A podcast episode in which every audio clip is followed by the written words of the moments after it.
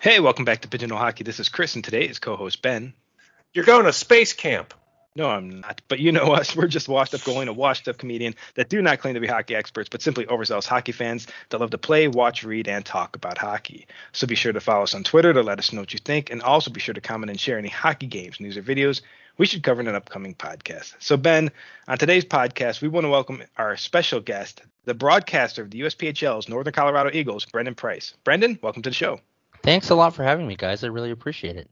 Thanks for jumping on. It's no secret to our listeners on this podcast that we're Mustangs fans, one of the Eagles' Mountain Division rivals. So thanks for taking the time to jump on with us anyway. Yeah, absolutely. I figured knowing that you guys are such uh, Mustang aficionados, I could bring a little bit of a balanced breakfast to the to the program, give you some yes. Eagles ups and downs. So, so basically, we're the cereal and you're the toast. Yeah, something like that. As long Love as it. there's butter. As long as well, there's butter. God bless America. Brendan, yes. So, Brendan, with breakfast, now I'm all I'm thinking about is food. But tell us a little bit about yourself and what got you into the booth for NOCO. So, um, orig- so I'm a Colorado transplant, which uh, tickles a lot of my friends because they joke about how out of staters are coming in and messing up Colorado. Um, I'm originally from uh, San Diego, California. Um, moved up here to Colorado about three years ago now. I'm looking for kind of a change of pace, change of lifestyle. San Diego is so fast paced. Southern California is is not quite my speed. So, in terms of getting up here to the booth in NOCO, I actually started doing broadcasting for the University of Northern Colorado's club team. Um, and as an aside, shout out to Aaron and Ryan and Ken for giving me that opportunity. Um, and in 2019 2020 during that season the eagles actually reached out because they needed to fill in. They needed a substitute for a few games on the back half of their schedule. And they had heard about me since we shared uh, unc and the eagles share the ice house. And so i filled in for them for a few games did the western state showcase in december of 2019 and then this past off season prior to the pandemic um, they reached out to me and said, "Hey, we really loved what you did, and we would love to have you back full time for 2020, 2021." And I jumped at the opportunity, and the pandemic season was a little bit of a twist um, for year number one, but that's how I got to where I am. So you left California, and as you were saying, as a, as a transplant, people are like, "Oh, here here comes everyone into Colorado now. They're fleeing California." Our co-host on this episode, Ben, is one of those polar opposite people who actually fled to California. Yeah. Oh, now, now hold on a minute, Chris. Hold on a minute. I went to California for love. Okay, I hmm. was not I was not fleeing anything, and I was actually going to say, oh, you know, long term, I was thinking about Colorado I feel like uh, this conversation, Brendan, has changed my mind. I don't want to be one of those stereotypical out of towners who ruins everything. Well, I mean, that's pretty much how Californians think about everyone that moves to their state. I think it's just a local thing. You know, wherever you are local, you look at people that aren't local and say, ah, you know, insert item here used to be a lot more accessible, but now you're moving here, right? Yeah. Absolutely, it's it's and I to that point too. I think uh, you know one of the things we talk about in the show. Uh, Chris was in the military. I grew up in a military family, so we've moved a ton. Don't really have any place that we call home, and I feel like when I'm in places like California, where there's a, a very strong. I'm in I'm in uh, the Bay Area, very strong vibe and culture. I for some reason feel like I have to go the opposite. So I'm really tapping into my folksy redneck northern Florida roots when I'm out and about for some reason as a form of protest. So, what do you think? Would that get, go along well in Colorado or no? Oh, absolutely. At least up here in Greeley. Um, it's kind of interesting. So Greeley, for all of our geography buffs, um, is about an hour north of Denver, and it's about 40 minutes from Cheyenne, um, Wyoming. So we're pretty close to the to the Cheyenne or to the Wyoming Colorado border here which makes for an interesting, I would say, mix of of cultures. We've got a really strong kind of small town feel here in Greeley. Um, I've heard people joke that Greeley is a town of 100,000 that still feels like a small town. Hmm. Um, so I, I, think Ben, it would fit in rather nicely up here. Well, well, Brendan, I feel welcome already. And on that note, I want to get back to talking about your local community. The the Eagles finished at the top of the Mountain Division uh, and ended up getting to, to host that round robin playoff round. Were there any moments from the season or from the playoffs that really stood out to you? Yeah, I think so. I, I think one of the the first ones, and I think kind of an overarching theme for the Eagles last season was we spent from November through January. I mean, we played 16 straight road games just because of you know some of the obviously the pandemic restrictions in in our state. And the team performed admirably well. And i mean by the time we got home in late january everyone was just so relieved to get to use their stall use their locker room be at the ice house. And so that kind of i think set the tone especially going into the second half of the season. And on a on a game note because of that that stretch we had to make up a, fair number of games at the end of our schedule. And so in um, early february we actually had a stretch where we played 10 games in 10 days. So it started with we played four games against ogden um, over the weekend including a monday morning game. And then we went down to Pueblo, played three down there, came back up here to the Ice House, and we played three against Provo. And so the Friday night game against Provo was at that point the eighth game in eight days. And it also happened to be um, our captain, Will Campbell, his 200th game with the franchise. And everybody was just gassed, absolutely gassed. And Provo, I mean, as you guys know, had just a phenomenal second half of the season. I mean, They they, were were, red, red hot the entire second half. And so prior to the game, big pregame introduction during the lineups for Will, being that it was his 200th game. And the Eagles gutted out a shootout win over Provo. And the crazy thing about it was our goaltender, Riley Tucker. So he and Will actually both committed to Indiana Tech this past offseason. Riley had his best game of the season. I mean, he, by midway in the third period, had made north of like 50 saves on 52 shots. Wow. And Provo scored to tie the game at 2 2. And Riley was fishing the puck out of the net and he kind of flung it down the ice, you know, as goalies are wont to do after they get scored on. Well, a- apparently the officials thought that they were that Riley was shooting the puck at them, right? So they put the goaltender in the penalty box for 10 minutes for a major penalty for unsportsmanlike conduct. And so we had to bring in our other goaltender, Ulrich Roussel, who we were trying to get rest. Like we were trying to rest him because he'd played five games in seven days.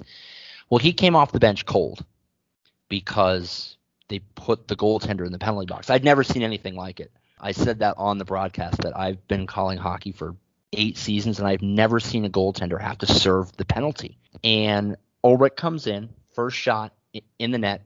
Michael Ertis backhands one past him, and all of a sudden Provo's in front 3 2. And the Eagles tie the game up. They get to overtime. They pick up two penalties in overtime. NOCO does. And so overtime ends. And at this point, I almost felt for Provo because, I mean, they'd had nine power plays, they had 60 shots, and they were going to a shootout against a team that was playing its eighth game in eight days. And we get to the shootout. First shooter for NOCO scores. Lochner beats a Dante. And then Provo goes. The Ertis brothers each go. Nicholas doesn't score. Michael does.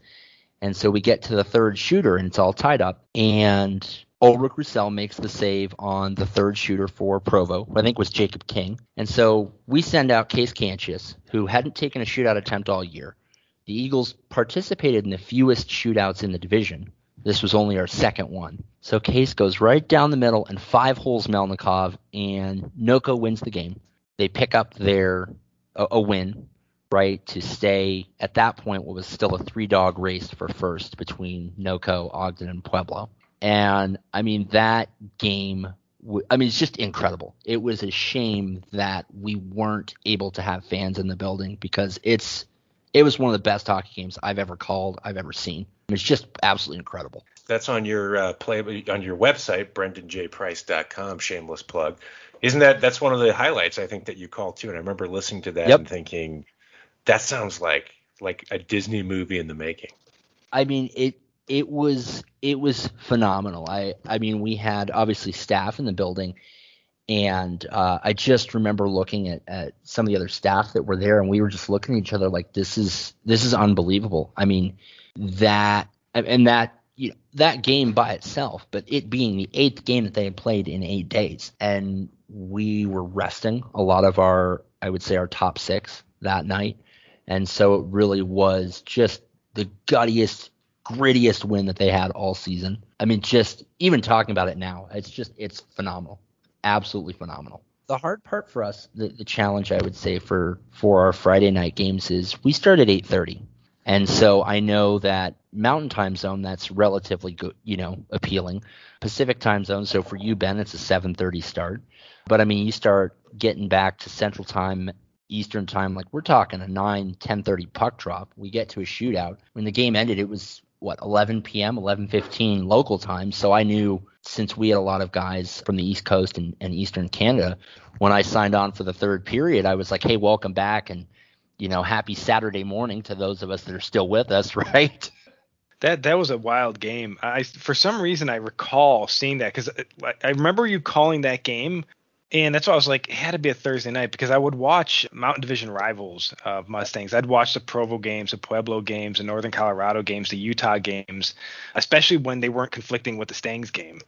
Right. And maybe the Stangs weren't playing that night, or I was watching highlights because we were leading our teams into the playoffs, and it was just kind of see who was stepping up. Because a lot of teams, like like y'all, like you were saying, were coming on strong, especially Provo, and honestly Utah as well. They were coming on real strong. Yeah, I just remember that because having a goalie, I didn't know that he straight up was sent into the bench. I thought they just pulled him off the ice for ten minutes, and because Roussel played a lot. Roussel, yep, yeah, he played a lot of games for y'all last year.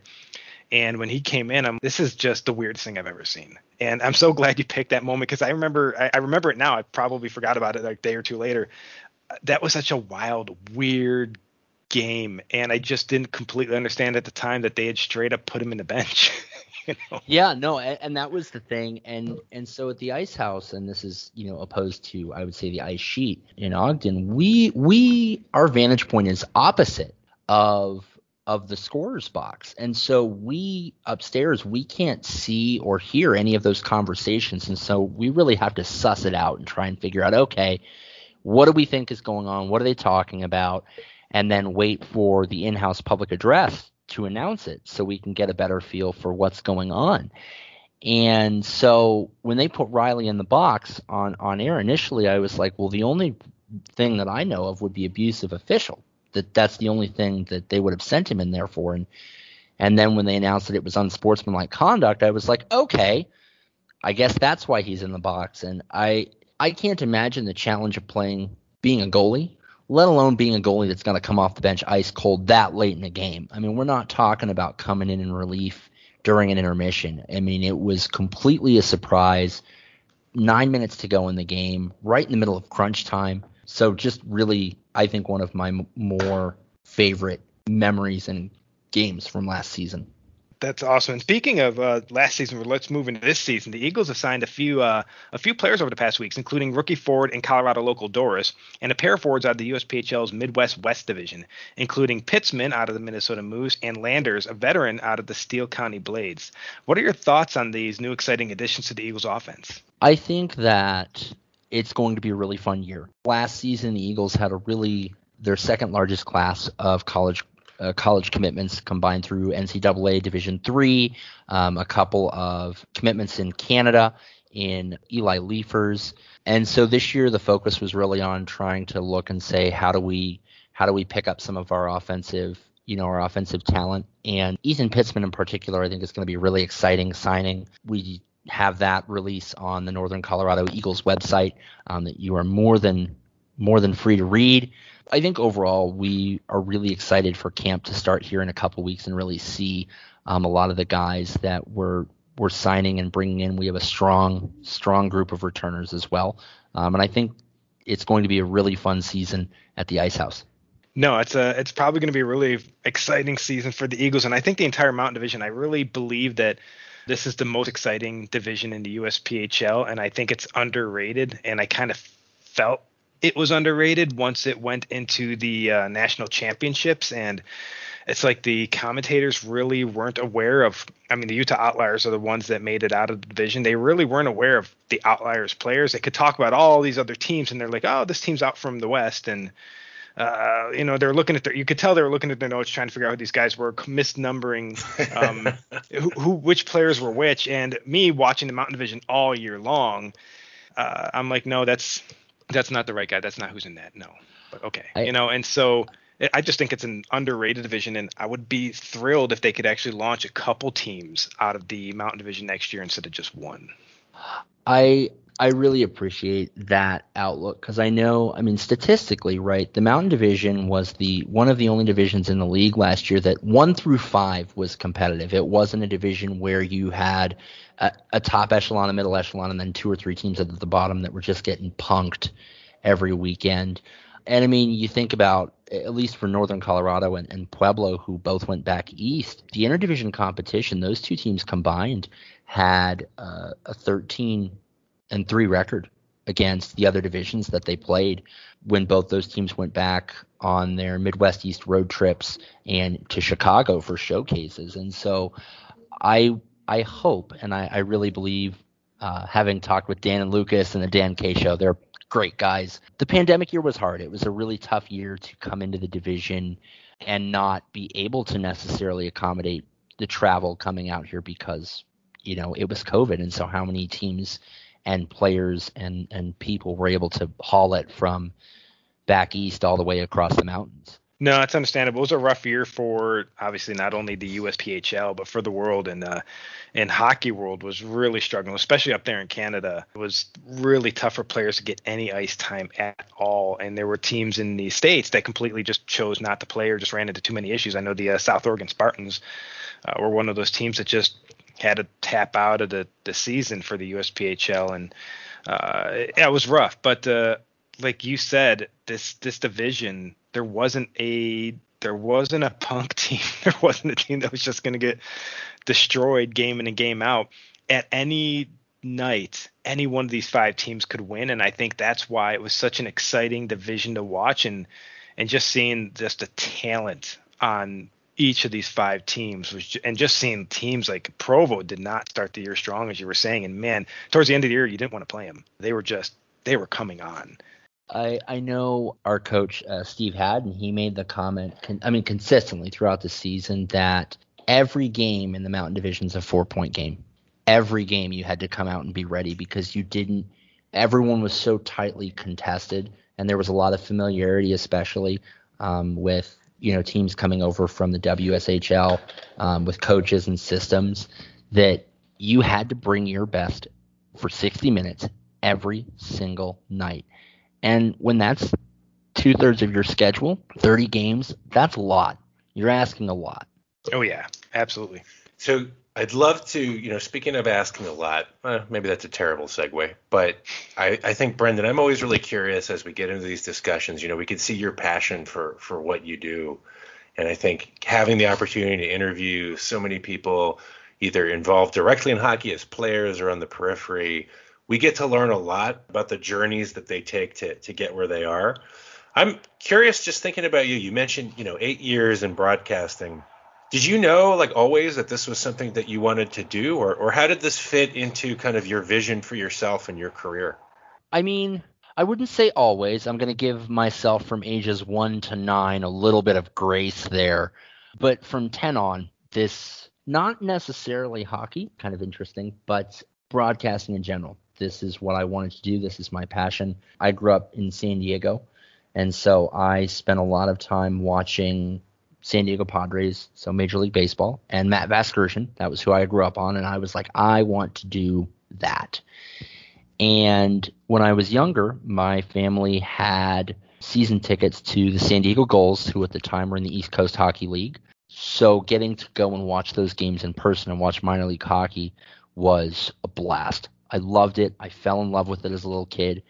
And so I've spent a lot more time, I guess, focusing on hockey and I did four years of college radio and hockey broadcasting at San Diego State University, where I did my undergrad, and I've done it for three years here in in northern Colorado, and I just love the fact that you show up to the rink and you don't know what you're going to see. on any given day, and you the I get to try and convey the story and the emotion and the feeling and the fun um, to people that may not necessarily be able to be there. And that was something that really hit home for me, especially uh, last season, where we couldn't have fans, was knowing that our camera and my lens into into the ice house that was all people had and and so making it fun and making it exciting and making people want to watch Eagles hockey was really really important and impactful for me you know Brendan as you kind of talk about that I think it's easy to see your passion your dedication to the craft I, I find though with a lot of artists, uh, you know, why not? Let's call you an artist for the purpose of this, right? Like like you just said, you're you're creating a picture uh, in the imaginations of those who might be listening, right, who can't experience it themselves. So let's let's call you an artist. A lot of artists they have trouble uh, creating boundaries between their love of their art and real life. Are there ever times where you feel in everyday situations compelled to do a play-by-play narration of what you're seeing in real life? Oh, absolutely. Um, so I really I mean, just anything, right? It's it's funny because I, I, think of some of the examples we've seen where you will have broadcasters who will call, right, or or narrate when an animal runs on the field, right? Kevin Harlan very famously has done that a couple of times um, over radio, and I think I do it in my head. I don't do it out loud most of the time sometimes my coworkers at work, my wife, they'll get a kick out of like, hey, how would you broadcast this situation? And so I'll launch into a 15, 20 second thing and everybody starts busting up. And it's, uh, I really enjoy it. It keeps me fresh in some ways because if, like you mentioned, broadcasting is a little bit of an art form and sometimes you practice with different mediums, right? It's not always going to be hockey. Sometimes it's going to be someone taking out the trash. And if you can do that, you can call it a hockey game. Or, or I just imagine like you know going back to the family for Thanksgiving has got to be pretty interesting. You know, like oh Uncle Jim takes too much gravy, he's going to be penalized for Mom who's approaching with the electric knife. Oh yeah, stuff like that all the time. You know, up. Oh, and here goes Ben. He's moving over to the sink. Those dishes look insurmountable at the moment. Wait a minute. Let's, do you have a camera in my house? Let's see if he breaks out the scrubber or goes with the old-fashioned rubber gloves and washcloth and it is over. The scrubber has been commanded. An assist going to Dawn Dish Soap. Yeah, it's it's uh asked me after the game. Dawn, you know, came to play. Got to have my Dawn. You know, I tried Mr. Clean another time and uh, got in my eyes. It was a bad situation, Brandon. Well, that was fun. Oh my god. I love where we went there. That was actually amazing. I was picturing everything too. oh, see, and that's that's the whole thing. You got to create that picture, boys. Well, you're moving into Dawn, right? Sounds like you're doing some sponsorship. So, speaking of sponsorship, we know they're important to junior hockey organizations. Do you want to give a shout out to any of the sponsors that have jumped on for the 21-22 season? Uh, yeah, I would love to. I I actually um, we have a handful of sponsors and partners that have just been really instrumental in some of the things that they um, are always so willing to help us as an organization with. And um, first off, uh, Uptown Laundry Service, they are the people that make our uniforms look so fresh and so clean. Clean. They are a major major partner with us. Fit Gym and NoCo Fitness have done a lot for really working with our players on you know, workout programs, nutrition programs. We actually just finalized a deal with Smithco Electric, which is here in Greeley. They're right down the street um, from the Ice House to sponsor our game notes. And the Downtown Development Authority here in Greeley has been so wonderful um, and flexible. Allison and Karen have been wonderful um, about trying to include us a little bit more in the downtown Greeley picture. So we've got a couple of opportunities moving forward to be out in the community a little bit more. And I'm going to tease that and, and leave it there. I'm very excited for that this fall. Awesome, and thank you to all those sponsors. Like it is, it is very critical to get that sponsorship and continue to support junior hockey. And and by the way, sponsors, uh, you know Ben and Chris are available too. We're here, guys. You know that the whole we talked about fitness in a gym. I got to lose 20 pounds. Okay, I'm too heavy. Boy, I wish there was a corporate entity which could help me do that. Hint, hint. That was So- that was a very subtle plug. I really like. Thank you. I was actually kind of wondering if you were going to like narrate it, like Ben is being a complete corporate show right now. And and Ben with a subtle sponsorship dance into the slot. yes. All right, Bre- Brendan, it's been a pleasure talking to you. We're almost at the end. We want to, one question just to, to help our, our listeners get a better sense of, of you as a person. What would you want the title of your biography to be? Pretend pretend it's 100 years in the future. Somebody uh, writes a biography of you. What do you hope they title it? Oh, that that is a good one. I I really would like to say that trying to think title unconventionality is is worth it. That would be that would be the title. Unconventionality is worth it. I'm originally from San Diego. I'm bilingual in English Spanish. That's completely learned. I kind of fell into hockey broadcasting. I also work in education, so I work um, with at-risk high school students, and I love it. They're wonderful. They've taught me so much. And really, the idea that I do a little bit of everything because it keeps my brain fresh, but also because you never know, you never know when those skills and when those things will help.